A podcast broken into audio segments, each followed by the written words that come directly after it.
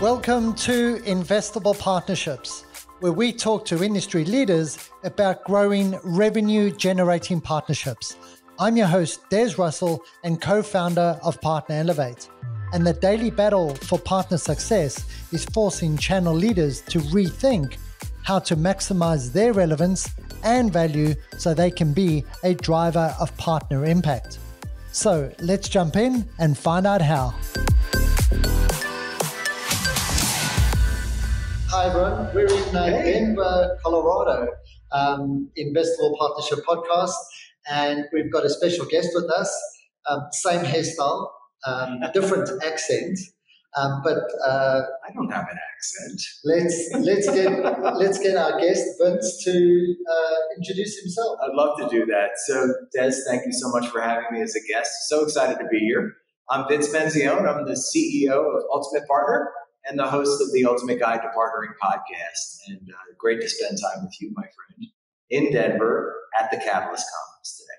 Yeah, it's uh, uh, been a fantastic three days. We've spent three days in Denver. This is the second uh, uh, partnership conference that Partnership Leaders has put together. The last one was in Miami last year, and I think you and I were sitting in 100 degree heat trying to have lunch. And yes. um, uh, that was uh, our first uh, meeting in the partnership it was. It was. After working uh, together at Microsoft as well. It's crazy, right? We Our paths crossed at Microsoft. And then you and I have been having like this phone. It's like meeting. I mean, it's so funny. Like we're halfway around the world from each other, right? We're meeting at all, all out of hours uh, for a couple of years now. Yeah. And like best buddies. And uh, I couldn't be a catalyst last year because I was actually here in Colorado at a, at a, wedding. So I couldn't be in Miami, which is where I live. So. But it's been so good. I think the Partnership Leaders Conference um, is really bringing together, um, I think it was 700 people that we've uh, had here and um, uh, from all over the world. I think 24 or something, or something like that, different countries from all over the world. And it's really been a focus of uh, bringing the partnership community together on this platform and uh, community called Partnership uh, Leaders. Um, so we've had individual contributors, we've had uh, VPs, we've had partner managers, we've had a whole suite of uh, partnership operators. Um, coming together to learn best practice, to understand more about this world of partnering and also to try and help each other win a little bit uh, quicker and a little bit more because this partnership space is really a space that is having a huge amount of investments um, uh, by every single company, which every single company is a tech company. But Vince, you spend a tremendous amount of time working with the hyperscalers um, uh, that have a huge majority of this tech uh, this tech uh, ecosystem. Uh, talk to us about what are you seeing um, in that uh, particular market as regards to partnering? Yeah, so maybe it helps just to share with you a little bit of this journey. Right? So I I've had a career. I've described it as four successful business transformations. Carried a bag in the early days of wireless computing did a turnaround where I built a channel, spent almost a decade at Microsoft, one of the hyperscalers, and got to work with both Steve Ballmer and then Satya Nadella as CEO, and then went off on my own and started this journey as a podcaster. And so, really, really been seeing has been this. Uh, I would say the increase in the importance of the three tech giants, the three hyperscalers, as we like to refer to them, and the fact that the amount of massive build out and investment that it takes to build out these data centers around the globe. The technology, the, the infrastructure, the networking, the software, the three clouds of software that reside on top of it. And now this generative AI, increased an increasingly important IP layer they're, they, they are now building into their offerings, makes them more, I mean, they really are the dominant players when you think about this, right? Yeah. And we look at the independent software vendors, the SaaS community, really coming in underneath those hyperscalers in a way, not diminishing their importance in their IP, but they really are becoming more and more reliant on these three hyperscalers. So their importance is there. I talked about how to how to best partner with them, take how to take advantage of this massive opportunity. Between the three hyperscalers, There's over $200 billion in durable cloud budgets that they hold with the large enterprises and down market organizations.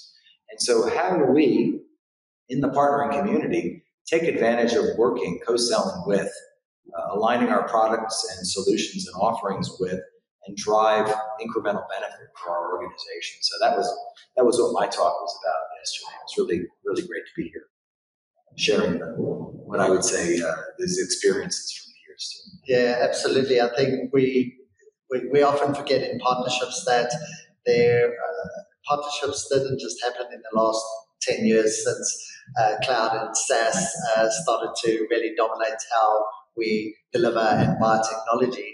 Um, we've had decades, yes. decades of it. Well, let's talk about your journey. So I know your experience at Microsoft, but how did you get into the partnership? Well, it's, it's, it's funny. There's uh, asked this question on the Investible Partnerships podcast all the time, and you get such different answers. And I think not everyone's road to partnerships is the same, which is great.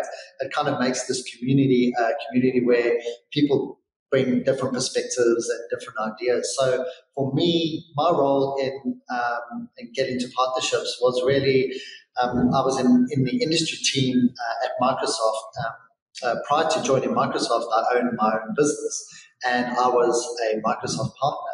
And um, my goal was to make sure that I got as much relevance uh, and mindshare from Microsoft as I could as a partner, right? So what do you do? You start to understand the economics of the hyperscaler and how they are um, how they're compensated and who you start to build a bit of a map of key influences and you kind of start to build a bit of a game plan.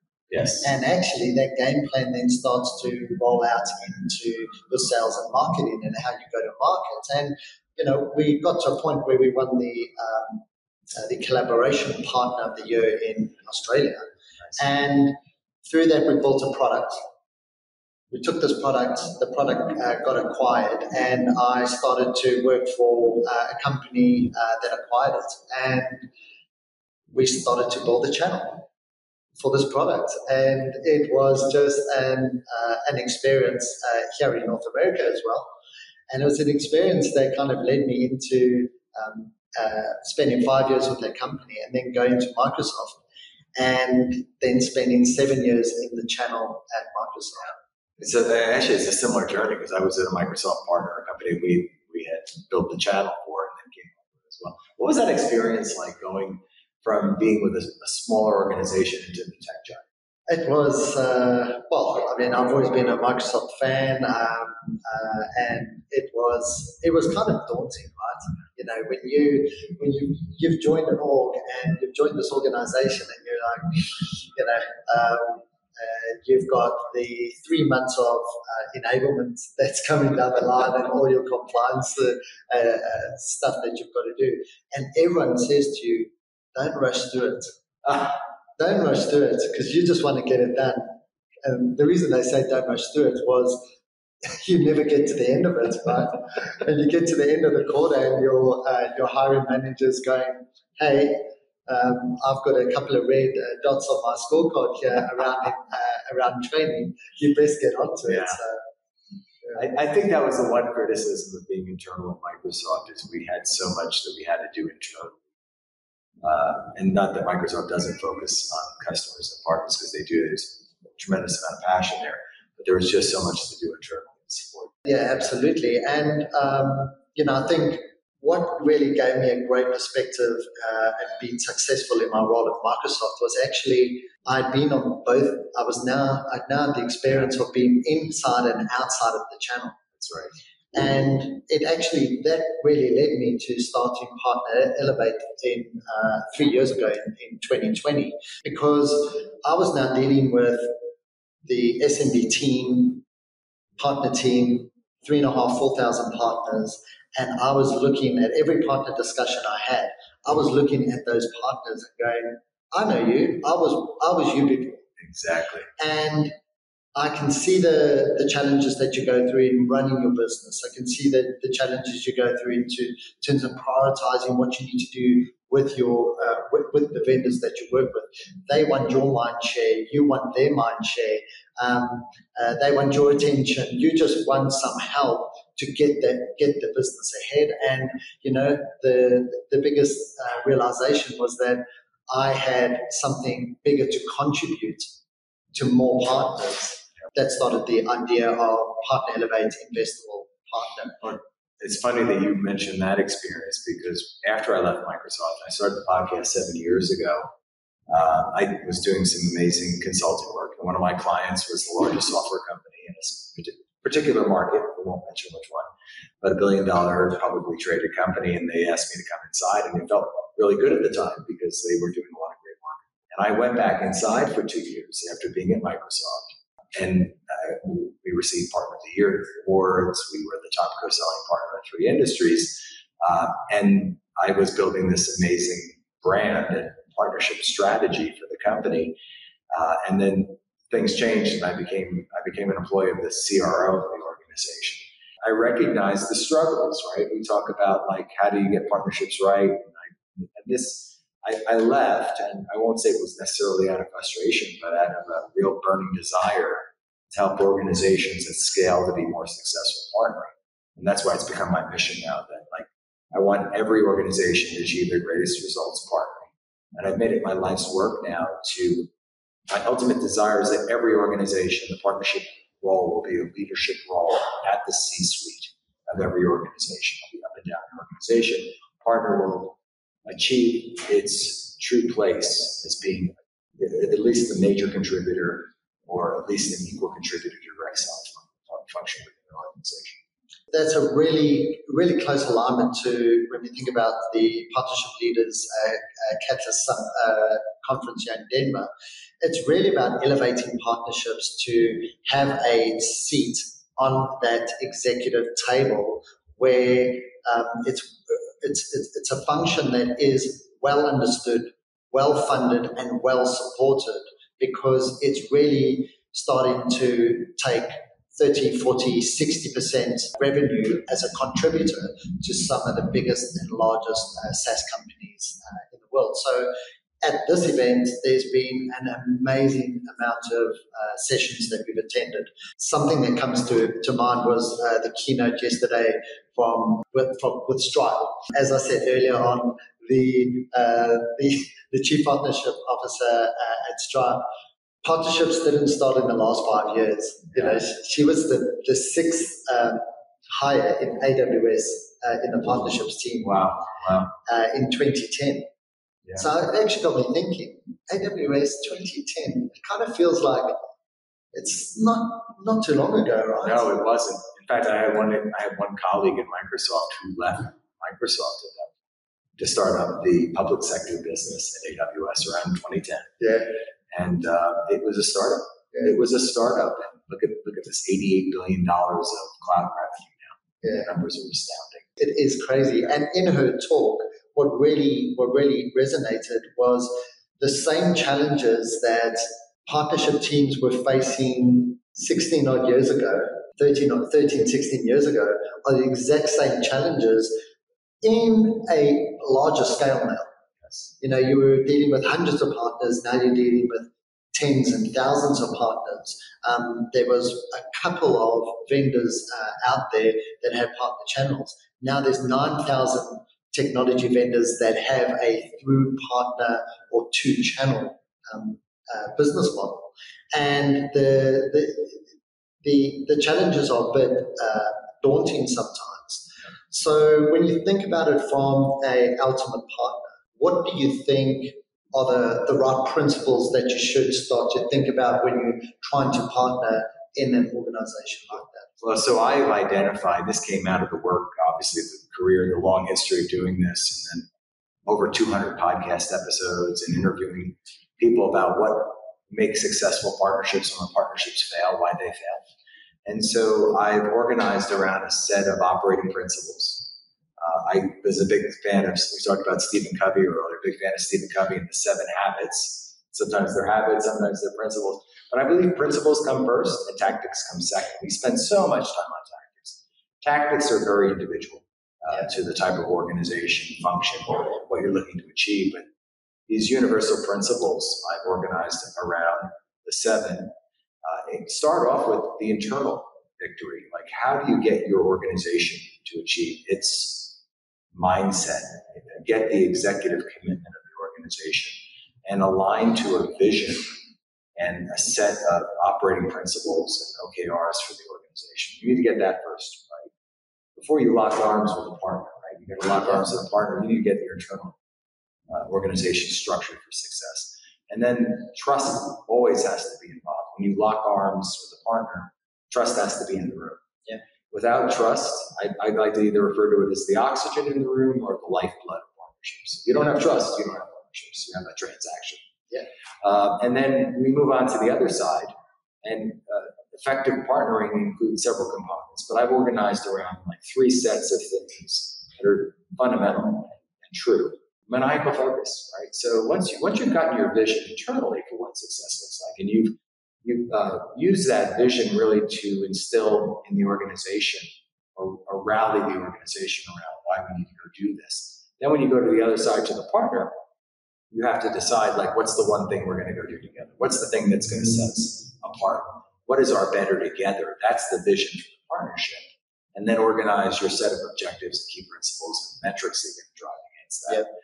But you have to apply maniacal focus to that. And I've seen so many times I've been in the room and, um, you know, we'll have a great meeting. We'll do a QBR with a partner. We used to do this at Microsoft all the time. And then I'd never hear anything about that partnership again. We'd all be high fiving when we left. And six months later, I'm like, well, what happened with that partner? And nothing happened. Crickets. So if you're not applying a maniacal focus, and that is constant communication, that's uh, inspection of the data, inspection of the numbers, ensuring that you're aligning on are we good here? Are we green here? Those are all important to the success. Maniacal focus. Then brand and story, like you talked about this, like the what's in it when you were working as a partner trying to work with Microsoft. Yeah. How do you show up as a shiny quarter in a bucket of shiny quarters? You yeah. figured that out, right? Yeah. That's how you got successful. And that ultimately how you joined Microsoft. But organizations don't do that. They try to be all things to all people. You have to have that one thing that sets you apart. And I'd like to go back to the what's in it for me to the Microsoft side. Like, why is Microsoft even interested in working? You need to define that very discreetly, niche it down to that one thing that sets you apart, and then build that brand and story. And then the next thing you go do is you have to go execute results, right? So start small, uh, and then you can build this operational model around it. But you have to start with maybe an account, maybe with a vertical market, where you think you can have the most attribution and drive the greatest result quickly and then build your business from there, build your flywheel, and then come back to your brand and story because you're going to use that those results to say, this is why I'm relevant to you. I'm doing this. Yeah. And I like to organize around like, this is what I'm doing for you as my partner. This is what we're doing together jointly. And this is what you're doing for me. And those three buckets, whether it's pipeline, it's revenue, it's number of wins, it's all the metrics that you're going to drive your business against you do that and you build this dashboard and you are con- continually coming back to the data. To, to, the data, to the data. Yes. I think that's been a, a, a, massive learning from the Partnership Leaders Conference here is as, as leaders in the field, how do we partner better and more effectively? And one of the core themes through a lot of these sessions has really been quality over quantity. Yes. Um, in partnering, but then when we double click on that and we go, well, what does quality over quantity mean for a partner who's partnering with you is coming right back to that focus. And as hard as it, it's quite easy for a vendor to be really focused on what they want to do with their partners yes. because they've got a strategy, they've got a number of OKRs or KPIs around particular um, industries or verticals or products when we re- replay this to a partner who is not dealing just with one vendor, is dealing with many vendors, is probably dealing with a business that is predominantly technology related, is predominantly, they might have a leadership team, there might be partners that are quite large and you know, GSIs. We're not talking about those, but those partners in small, medium corporate, um, large system integrators the reality is it's so hard for them to be able to pick a focus because the focus is something that is challenging them across their business. Their focus is challenging their go to market. They need to niche down and not be everything to everyone. But the reality is, they're really challenged with being able to get enough demand coming in from one particular vertical or one particular type of customer. That's customer. That's right. But it, you have to niche down. You have to niche down. You have to know exactly what your ICP, your ideal investment profile, looks like. Yeah. And you have to niche, niche down to it. Uh, and then coming back on this next piece, right? So once you've gotten all that greatness going on, you know this, um, the seventh principle comes in, right? Um, I built this great business with Microsoft, Amazon, and Google. And then the tech giant goes and changes their business strategy, like they do from time to time, right? So you need to be agile. You need to apply agility as the seventh principle. And Microsoft just did this, right? They just basically said to all of the partner ecosystem, if you don't have, if you don't have a transactable marketplace offer, you're no longer relevant to Microsoft. Yeah.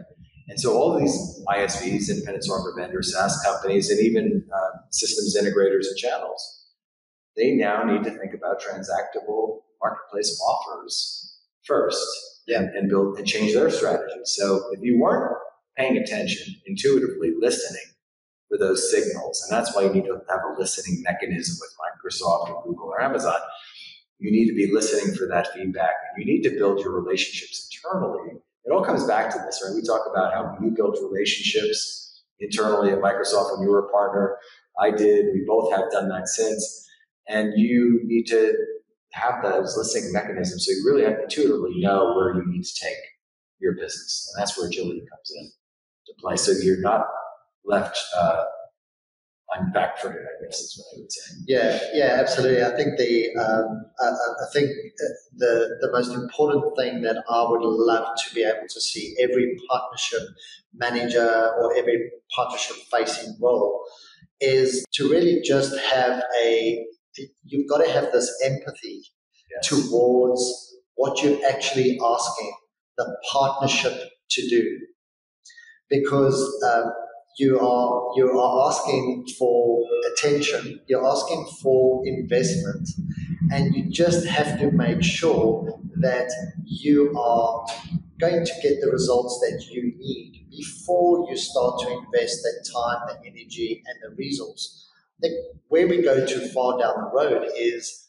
it's great to try things and it's great to take small steps uh, with your partners, but we've got to be really super clear up front about the overall objective of this partnership because that's got to really determine whether this is a go or no go uh, thing. And in your experience, do you think we're good at really being clear with partners what we want from them? Um, or do you think that we sometimes are blinded by what we're trying to achieve as an organization?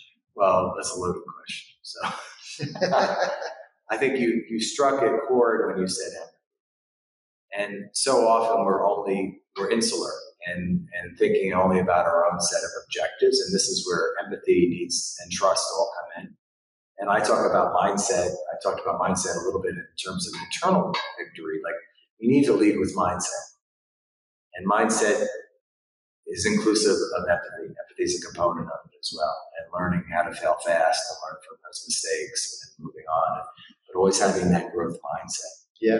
And to your point, like you have to, you might apply like this is what I'm looking to achieve. And maybe you're going to learn with empathy that maybe what you're looking to achieve isn't exactly what the partnership looks, needs to look like. And so you need to be malleable in a way to course correct and make sure that you, and that's why the joint vision needs to happen. And that joint vision, you, you come in with your own vision, they have their vision. But then building that joint vision is where empathy enters the room. It's where you're having a lot of communication and uh, diplomatic uh, dialogue, but a dialogue where you're being open to conversation. Because you have to say, and this is where sometimes partnerships really fail. You don't always, people don't, they want to be so diplomatic that they don't say what they need to say. Yeah. And then they walk away from the meeting and they're saying, well, well, we're not going to get what we're going to get, so we're just going to disengage. Or they're just, they'll turn, they're tune off they the just- partnership. Or they just go quiet. Exactly, Yeah, exactly. That's, and that happens so Yeah. often.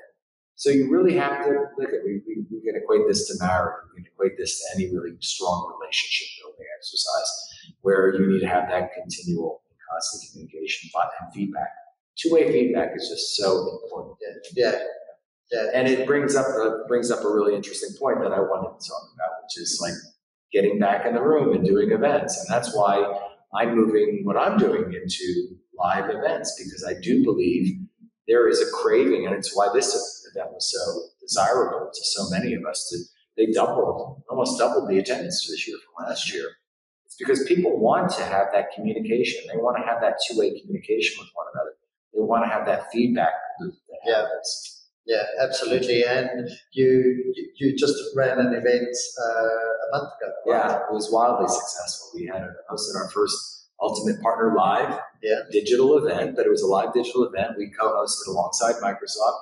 Had Microsoft sponsored it. We had several great executives. Tackle came on board as, a partner, and uh, was wildly successful. And now we're going to be moving into doing live in-person events. The first one is going to be November 14th and 15th in Dallas, Texas, at the Microsoft headquarters. And then we think we're coming to Australia. I think we're going to be doing something in Australia together. Yeah, we've, we've had some good discussions uh, the last couple of days, and I think that there's there is a massive appetite um, for this, and we we would love to partner partner Elevate and as regards to partnering, we would love to partner and bring something like this uh, to the uh, to the APAC region. I can't wait. I can't wait to come.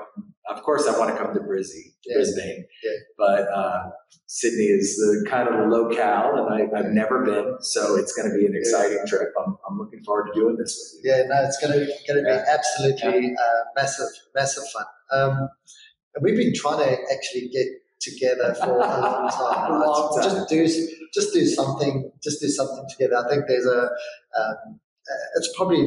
I think this is the partnership world, right? When they, when when you have this alignment, when you you have um, uh, alignment on a number of different scales, on, on the way you think, the way you see the opportunity in the market, the way you want to address the opportunity in the market, and you leave space for each other because in reality, there's a space for all of our thoughts, all of our frameworks, and all, all of our thinking Yes. in the market. There's no one framework to rule them all, if you know what I mean. Yes. And I really feel from a, a partnering point of view, and this is what we do so well in this uh, partnership leaders community, it's all about winning together. And your experience, my experience, and the other thousands of partnership uh, professionals out there, um, there's um, there's centuries, which probably gives a lot of our age away. There's centuries of experience that we all really need to uh, need to learn from. And you know, I did this. I actually did a post about this on um, a poll, a poll uh, LinkedIn, and there's this as we craft this, uh, as we master our crafting partnerships.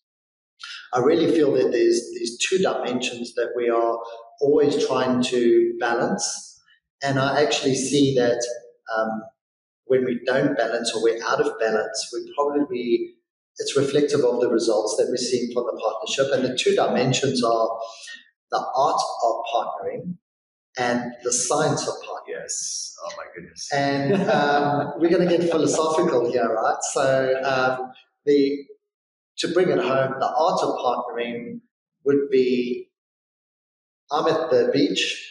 We're building a sandcastle. I've got a couple of buckets, and I've got a. I'm I'm starting to build build this castle up. Vince walks along, and Vince says, "Hey, Des, that looks like a really good castle. I've got a bucket of shells. Would you like me to put some shells in here? Because I think it will look good." So you come and you stick the shells on there, and um, we've now created something, but it's more it's more great. It looks good. It feels good. You've helped me. Yeah. helped me build it. That's kind of the art. That's kind of how I think about the art of partnering. I love it because I live at the beach, so now you got me thinking about being at Jupiter Beach. But then what happens, I think you were going to allude to this, is like a, if a wave comes by, it can blow out our sandcastle. Exactly. Because it's only built on art. Exactly. So, um, how do we think about the science of partnering? And uh, I've got another analogy uh, which I'm going to drop in. This is think about the, the science of partnering like Lego. Yeah. Lego blocks, a really clear instruction on what to build. One, two, three, four, five. Five steps. You're going to connect it in this particular way, and you're going to build something that is a lot sturdier, can probably get used. It might be a Lego that's a boat that you can run on the, on the water, um, uh, or something tangible, but you're building that empire, right? And it's very structured, and you can measure your results. You built it. There's no pieces left over. It's sturdy, and that's the science of partnering, which is the um, ultimately we're looking to grow revenue. We're either saving the company revenue in partnerships or we're making the company uh, revenue. And partnerships is making the company revenue, right? Yes, is it, not? It, without revenue, there's no, and that's why they talk about getting results, right? If you don't drive the results for the business, if you can't show concretely that there is additive benefit, you're, you're uh, getting more, I like to use term at bats, like I'm getting more opportunities. Uh, I'm increasing my deal velocity. In other words, it's quicker to close a deal because I have, whether it's a partner, trusted partner who's influencing, or I'm one of the seven seats at the table, as our friend Jay McBain likes to talk at. Uh, and then my win, my close win ratios are higher. Yeah. Either because uh, I, I've added more of a solution, I've layered in a complete solution, or the partner has a trusted relationship. You know, oftentimes organizations talk about Microsoft or another hyperscaler in that they have those executive relationships that maybe you don't have, where they can come into the C-suite and say, "This is a partner that we trust," um, and so the, all of those factors come in. So increasing, hitting your KPIs more effectively and hitting bigger KPI numbers, overachieving KPI numbers, are what partnerships are all about. And I think it, it, it's it's it's also you know you talk about executive buy-in and executive relationships there's a lot of partners in every ecosystem that don't have that level of um, executive buy-in or, or, or, they're not at a level of a uh, working with a vendor where they get the chance to sit down with the executive of engineering um, right. or something like that. So how do you think about the results from a um, a partner that doesn't have the ability to show up in that particular way? Does it just come down to the, the brass taxes of the vendor is looking for, let's take Microsoft as an example. They've got a solution partner program now, the old partner program, and a lot of uh, challenge around that. And there's really three things they want to see partners do drive net new customer acquisition, get your technical skills, and grow the share. Right. And they've been really deliberate on what that is. And so showing up with those results elevates where you are positioned in how the rest of the organization sees you. That is how you start to build towards that credibility and trust that allows you to be positioned in that vendor or that hyperscaler to have those conversations. Would you agree, disagree? Is it is it that simple, or is there any other advice that you could give the rest of the partners that aren't a GSI or aren't a multi-million dollar organization to show up in front of a, a partner manager. So I think it comes back to that one thing. I think it comes back to that being that shiny quarter. What what is because yeah, we talked about those three generalizations, right? But is there a pain? Is there something that you uncover that you can do differently, better and differently than anyone else? I think that to me is you're different. You're highly how you become highly differentiated Yeah. that differentiation uh, starts to show that leadership. That's right. And the differentiation is um, on a number of factors. Um, internally, how you're viewed in terms of the value you unlock for a customer. Right. Because I actually think that like that is in partnering. Why do, besides driving cost of sales down and everything like that, in terms of why companies build partner ecosystems, it's what is the additional value that you can add on top of this vendor's product. That's right. And recognizing that the customer isn't just buying your one solution, right? They are solving for a business problem. And that's where, uh, and, and by the way, they're going to look to their trusted advisors as well to help solve that problem. There's a consumerization almost that's happened in IT. And I talked about COVID and what's happened since COVID, right? We have become uh, all of our buying, buying behavior, three clicks on my phone and Amazon shows up with a box in 12 hours, right? Uh, we expect the same thing in technology. And when you're buying, like, a, let's say you're buying a, a vehicle, like bought a Jeep uh, six, eight months ago, I spoke to several friends that had the same model, and I asked them for advice. Now, I, you know, I also talk. So I, I think that there people are bringing a little bit more of their buying behavior Yeah. as consumers into the room. So I might be making a decision about your solution, and I'm going to ask the other vendors that I'm working with, what do you know about that solution? How do you trust that solution? You've worked with that organization before. What's their delivery capacity like? I'm not going to trust you as a sales rep calling you. By the way, I'm not even going to take your phone call. Yeah, yeah, But that's not order. I mean, I might not even have a phone any longer. I might not going to respond to your email. And so that's your entry into the market, your, your ability to affect the decision process. And then also, I need to work with these other organizations because I'm delivering my solution, but it's not just my solution that the customers buy to solve those solutions. That's why partnership, that's where the, the benefits of partnership. Building the trust, building the credibility, completing the solution, accelerating the deal flow. I mean, all those things. No, it's been good. Um, I think Great conversation. Uh, yeah, We can go been- yeah, we can go for we can talk for We're gonna time. we'll do it for, we'll just do like a weekly podcast. Yeah, yeah, we, we, we've got to do we've got to do more, and I I think uh, I think the the opportunity um, to drill into a bunch of those principles that you that you mentioned is something that I think the Investible Partner audience and particularly uh, your audience would absolutely love to. So um, love we'll we'll make some time. So. I like to do things a little differently, as you know, as you know, Vince. So, um, You're not gonna ask me who the three seats at the dinner table? uh, are? That's my question. uh, abs- absolutely not. We've all got our own thing, right? So um, we call this the partnership quick five, and I'm going to ask Vince. And I haven't seen these questions before, by the way, no, just you, letting you no, all you know. don't see the questions. So it's um, how quickly, what's top of your mind when I say I'm going to give you a couple of words, Okay. and you just blurt out what's top of your mind. Remember, this is a rated show, so uh, no exp- expletive. Oh, okay. And can I phone a friend? No, you No? cannot. Okay, There's no right. phone a friend. There's no phone a friend uh, on this one. So we've got five questions, and then we're going to wrap it up. Good Cool. deal. Okay, so um, if I said to you, partnerships thrive on, Trust. That's easy. it uh, partnerships embody? Oh, that's tougher. Uh, partnerships embody one word, You can give a couple of words. joint value. Love it. Through partnerships, you Achieve your greatest results. good tagline. Partnerships succeed through. Joint value. Love it. That's five. Well done. I love well it. Done, So much well fun. done. So great to see you, Des. Yeah, lovely to see you in person again, Vince. Same- same here. uh, hopefully, we see you down in Australia um, December. December or something like that. December looks like it might be might be a chance to get you there. might be there for the holidays. Yeah, it would, it would be great. So, um, our audience, the Investible Partnership audience, how can they uh, learn more about uh, you and follow you?